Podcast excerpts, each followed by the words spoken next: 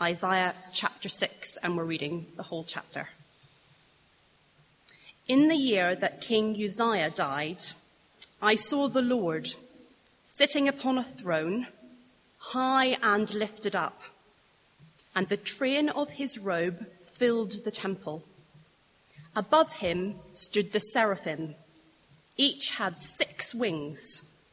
With two, he covered his face, with, and with two, he covered his feet, and with two, he flew.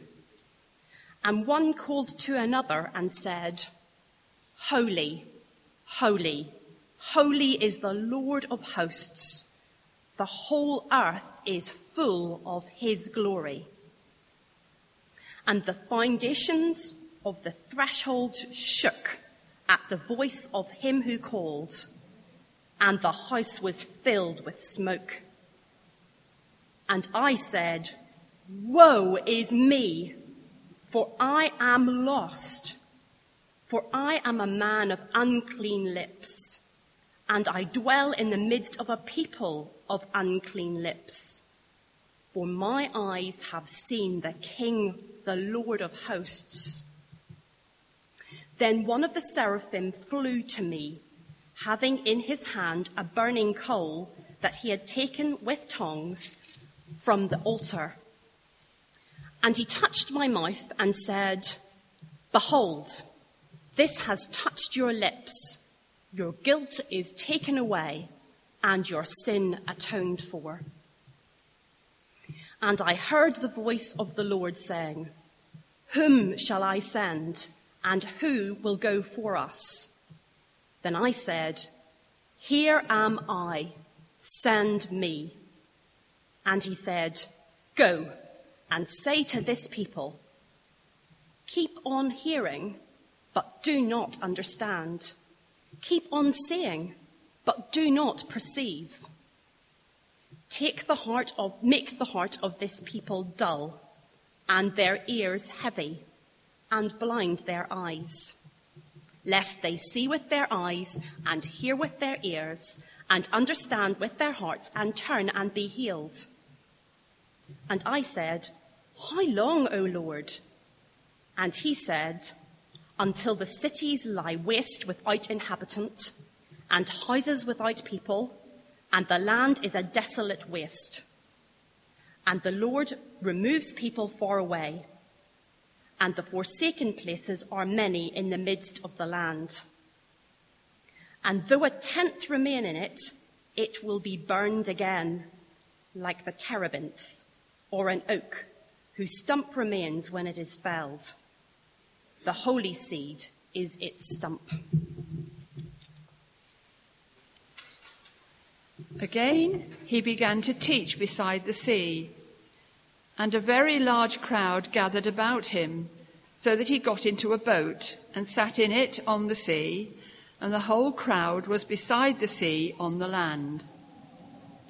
And he was teaching them many things in parables. And in his teaching, he said to them, Listen. A sower went out to sow, and as he sowed, some seed fell along the path, and the birds came and devoured it.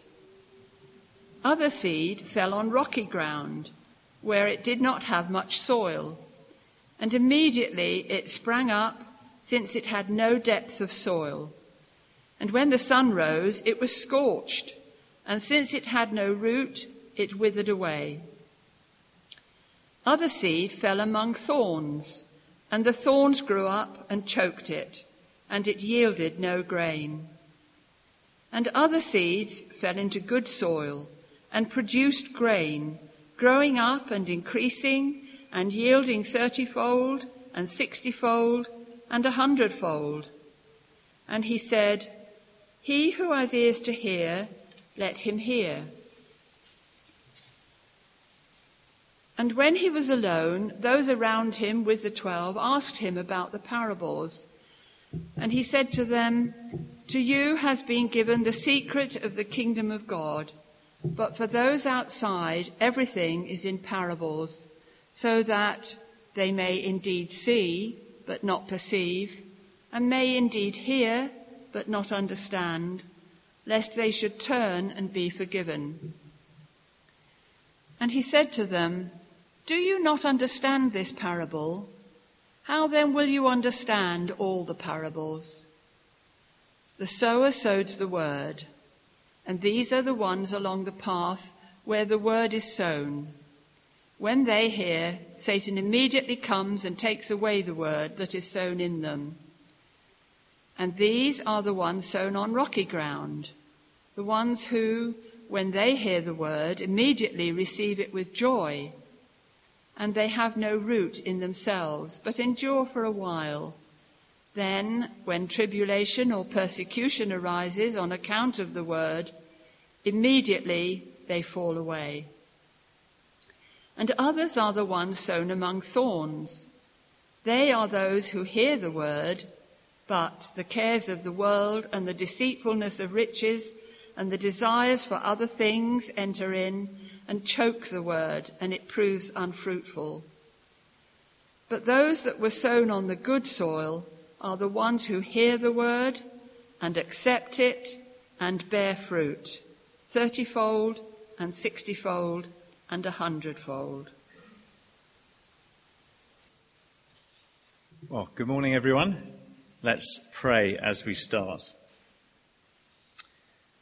Those that were sown on the good soil are the ones who hear the word and accept it and bear fruit, thirtyfold and sixtyfold and a hundredfold.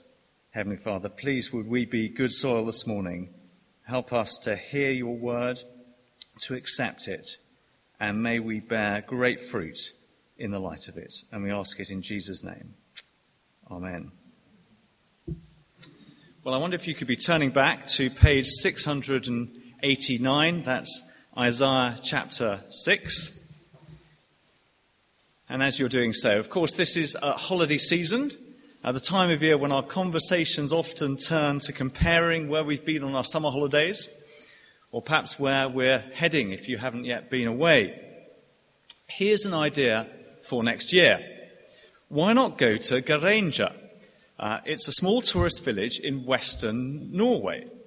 It's home to some of the most spectacular scenery in the world. It sits next to one of the many Norwegian fjords uh, with a number of stunning waterfalls nearby.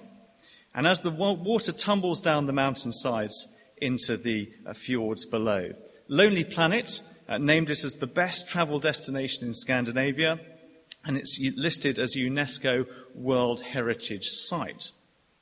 Tempted? Well, there's something else I need to tell you. Uh, all is not quite as idyllic as it may appear. Uh, Geiranger is under constant threat from the mountain Akenneset. Geologists reckon that a large chunk of the mountain could erode into the fjord. Such a collapse may well cause a tsunami that could destroy much of the village. Uh, and uh, it's difficult to know quite how long you'd have, but maybe about 10 minutes' notice that the tsunami uh, was coming. Now, that further geological information is an important reality check. It's vital information for the residents of Geiranger, but it's also an important reality check for potential tourists planning their next holiday. Well, this morning in Isaiah chapter 6, we're given three reality checks on eternally significant issues what God is really like, what we are really like, and why the world rejects God's message. And these reality checks occur in a remarkable historical event as the prophet Isaiah comes face to face with God himself. Now, this occurs in the year that King Uzziah of Judah died which we know from historians occurred in 740 BC. Judah is the southern kingdom, formed when the nation of Israel split into two around 930 BC, so around 200 years earlier. And if you've been here for any of the previous three Sunday mornings, you'll remember that when uh, Isaiah was ministering in the mid 8th century, it was a time of great political uncertainty. In human terms, the freedom and security of God's people is threatened by the rise of Assyria. The Assyrians are threatening uh, the neighboring countries, and the issue for God's people is who will they trust? Will they trust human power and possessions, or will they trust in God's uh, provision for them? And the signs from the first five chapters of Isaiah are far from encouraging. Uh, Judah's capital, Jerusalem, the same city where King David ruled as God's appointed king, was described in chapter 1 as a faithless city, not the faithful city that God expected. And in chapter 5, which we looked at last week, Judah is described as God's vineyard. God expected good grapes and only received rotten grapes.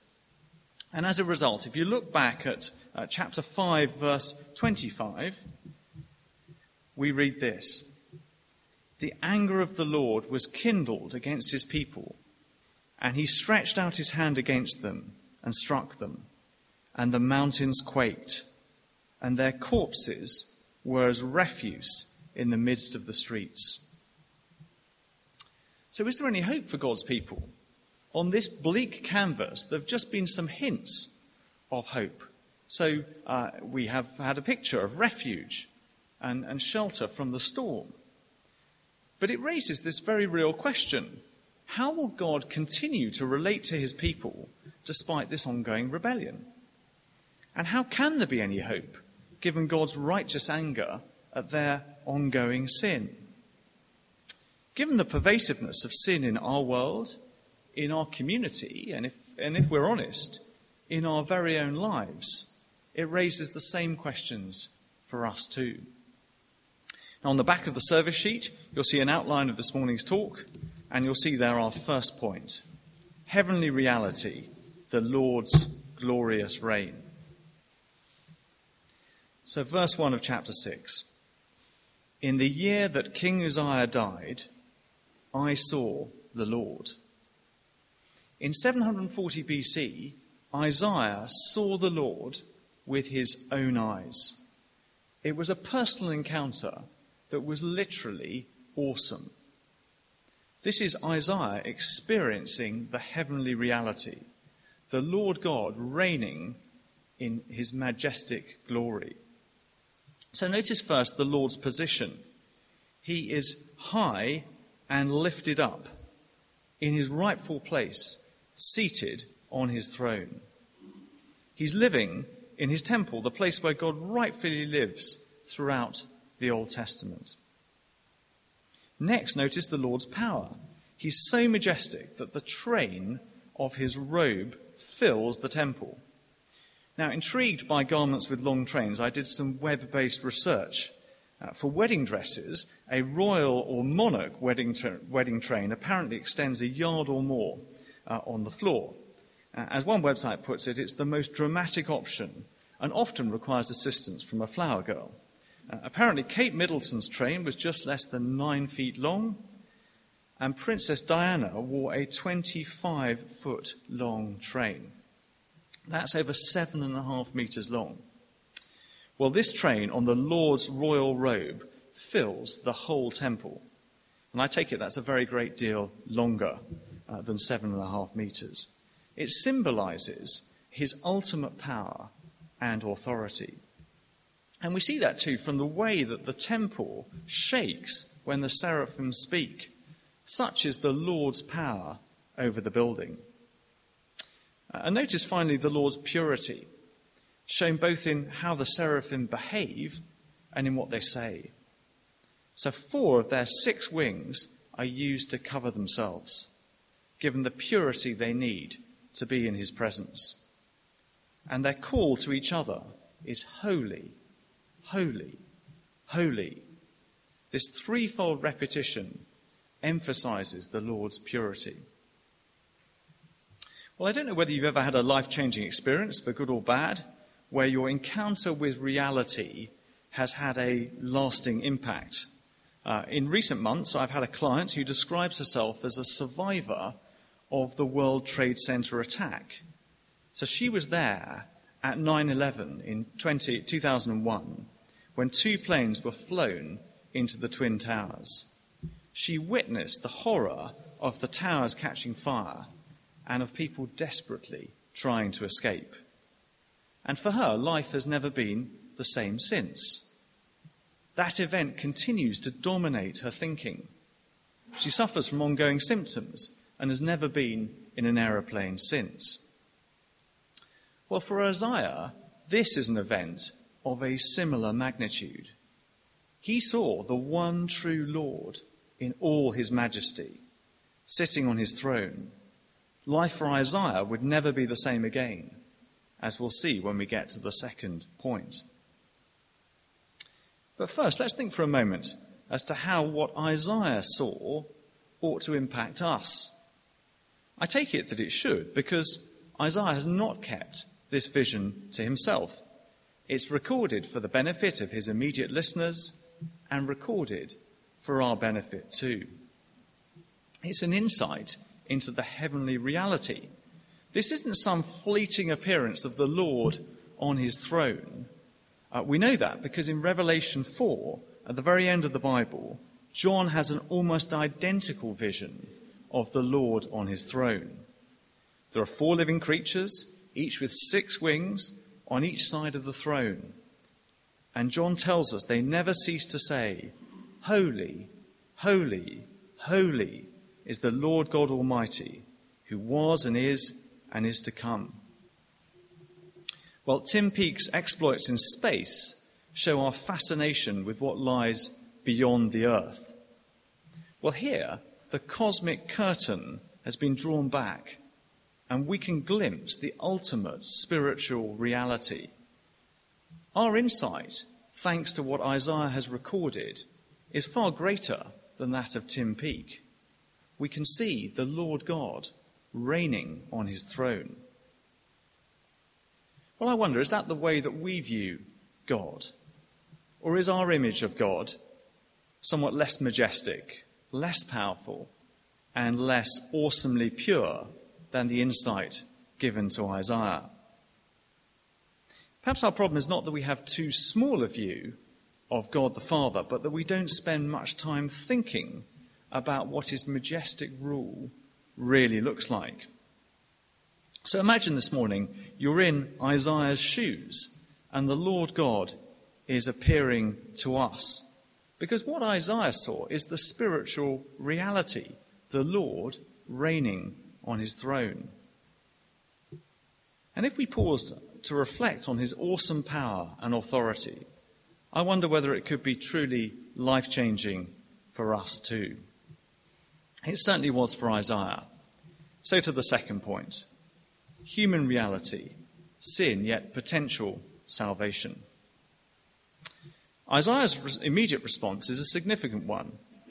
Faced with the Lord's glory, his first thought is his own inadequacy and that of his people. Look at verse 5. Woe is me, for I am lost, for I am a man of unclean lips. Isaiah is convicted of his own unworthiness and that of the people of Judah and confesses that to God. That's his natural reaction faced with the Lord's purity and majesty to recognize how far short he falls from God's standards. Well, I don't know about you, but Olympic fever has hit the Gardner household. Sports for the, that for the last four years have never really registered have suddenly become engrossing. Diving, gymnastics, and even fencing have become of huge excitement. We want to see how the British athletes measure up, whether they can become the gold standard by winning the gold medal, or whether they fall horribly short of their own standards and that of the other competitors. You may have seen the look on uh, Louis Smith's face as he fell off the pommel horse too early. It was one of shame and embarrassment. He literally fell short of the standards he and others expected. Well, in a far more serious way, Isaiah realizes from his personal encounter with God how far short he falls of God's majesty and God's glory. He knows that by himself he has no hope of living with such a majestically pure and powerful God. And his reaction is one of woe, both for himself and for his people.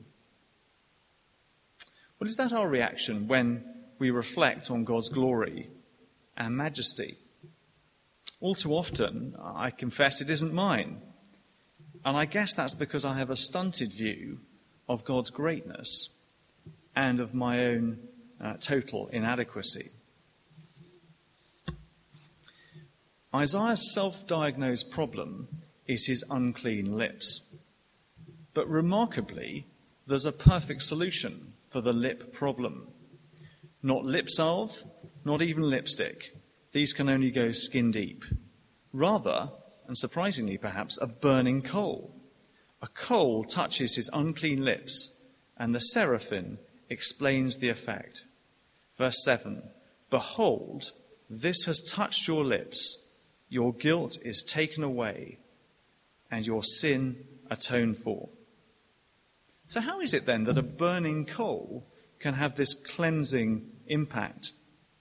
Well, we're only given a hint in this passage, but I think the hint is the altar from which the burning coal was taken. Altars were places where sacrifices were burnt to atone for sin. The coal from this altar has atoned for Isaiah's sin. And it points forward to a perfect sacrifice that can offer a perfect solution. This is what we read in Hebrews chapter 9. But as it is, Christ has appeared once for all at the end of the ages to put away sin by the sacrifice of himself. It's God Himself who's provided the solution for Isaiah, and it's God Himself, in the person of Jesus Christ, who provides the solution for us it's through the sacrifice of God's only Son that we can live with a holy and awesome God. Well, if you're here this morning and you would not call yourself a Christian, then you're very welcome. Uh, the same solution offered to Isaiah is offered to everyone who recognizes their sin and cries out to God for salvation. Our sin can also be atoned for, and our guilt can also be taken away. We can live as forgiven sinners because we have a greater Saviour. If that's um, news to you, then do speak to Simon or speak to me uh, afterwards, uh, and we can talk about that further. But the effect for Isaiah is a newfound confidence. No longer is it, woe is me, but remarkably, send me. So we read in verse 8 the Lord himself asks, Whom shall I send, and who will go for us? Then I said, Here am I, send me. When I read that verse, I was struck by its simplicity a simple question and an immediate response Send me. Isaiah doesn't say, Let me just wait and see if anybody else volunteers. He doesn't say, Let me discuss it with my family first. He just says, Send me. That's faith that takes God at his word. And why shouldn't he? He has seen the King, the Lord of hosts. He's had his guilt taken away. God is for him, so who can be against him? He need fear nothing. I think there's a challenge here for our play it safe, softly, softly approach to Christian service. Sometimes we, we know what we should be doing, but we invent excuses for failing to do it. We hold back from serving God wholeheartedly because we fear man more than we fear and respect God. We want to serve God, but we don't see God as awesomely in control of the very situation we fear. When was the last time we prayed, Send me? Given the solution provided for Isaiah and Isaiah's willingness to serve God, our final point comes as something of a shock. So, uh, thirdly, hard hearted reality, gospel rejection. We might have expected that the transformed Isaiah, serving God by speaking God's words to God's people, would bring about a similar transformation in their lives. But God warns Isaiah that his message will be rejected. As the sovereign ruler over uh, all the nations and over the future, God knows the response his message will generate. That's not because God is powerless to save his people, far from it. We've just seen how he has saved Isaiah. No, it's because they get what they deserve. After all, they ought to have been producing good grapes, but have produced only bad grapes. They ought to have been walking in the light of the Lord, but instead have been worshipping idols of silver and gold. So in verse 10 of our passage, we read this Isaiah's task is to make the heart of this people dull and their ears heavy and blind their eyes. God can't be criticized for deafening them to a message that their hard hearts don't want to hear. They get what they deserve from a holy God, his righteous anger, and his divine judgment. At first sight, that may seem rather shocking, almost unfair. But throughout the first five chapters of Isaiah, we've seen how God has given them a clear choice. Look back for a moment to chapter 1, verse 18, on page 684. Chapter 1, verse 18. Come now, let us reason together, says the Lord. Though your sins are like scarlet, they shall be as white as snow. Though they are red like crimson, they shall become like wool. If you are willing and obedient, you shall eat the good of the land. But if you refuse and rebel, you shall be eaten by the sword, for the mouth of the Lord has spoken. That choice is not available forever. There comes a time in many people's lives when their senses are so dulled to spiritual reality that it's too late. That's the spiritual reality check that God gives to Isaiah. And that's also the spiritual reality check today. As we saw in our second reading, Jesus himself quotes Isaiah's words to explain why he taught in parables. As in the parable of the sower itself, there are some who hear God's message of salvation, accept it, and bear fruit. They have the secret of the kingdom of God. But for those who choose to reject it, whether at the very start or sometimes later because of worldly cares or personal difficulties, God denies them insight into a true understanding of his kingdom. Why? Well, because they don't deserve that insight. Isaiah asks God how long this will continue. Verse 11 is the response.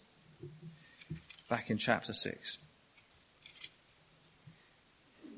Until cities lie waste without inhabitant, and houses without people, and the land is a desolate waste, and the Lord removes people far away.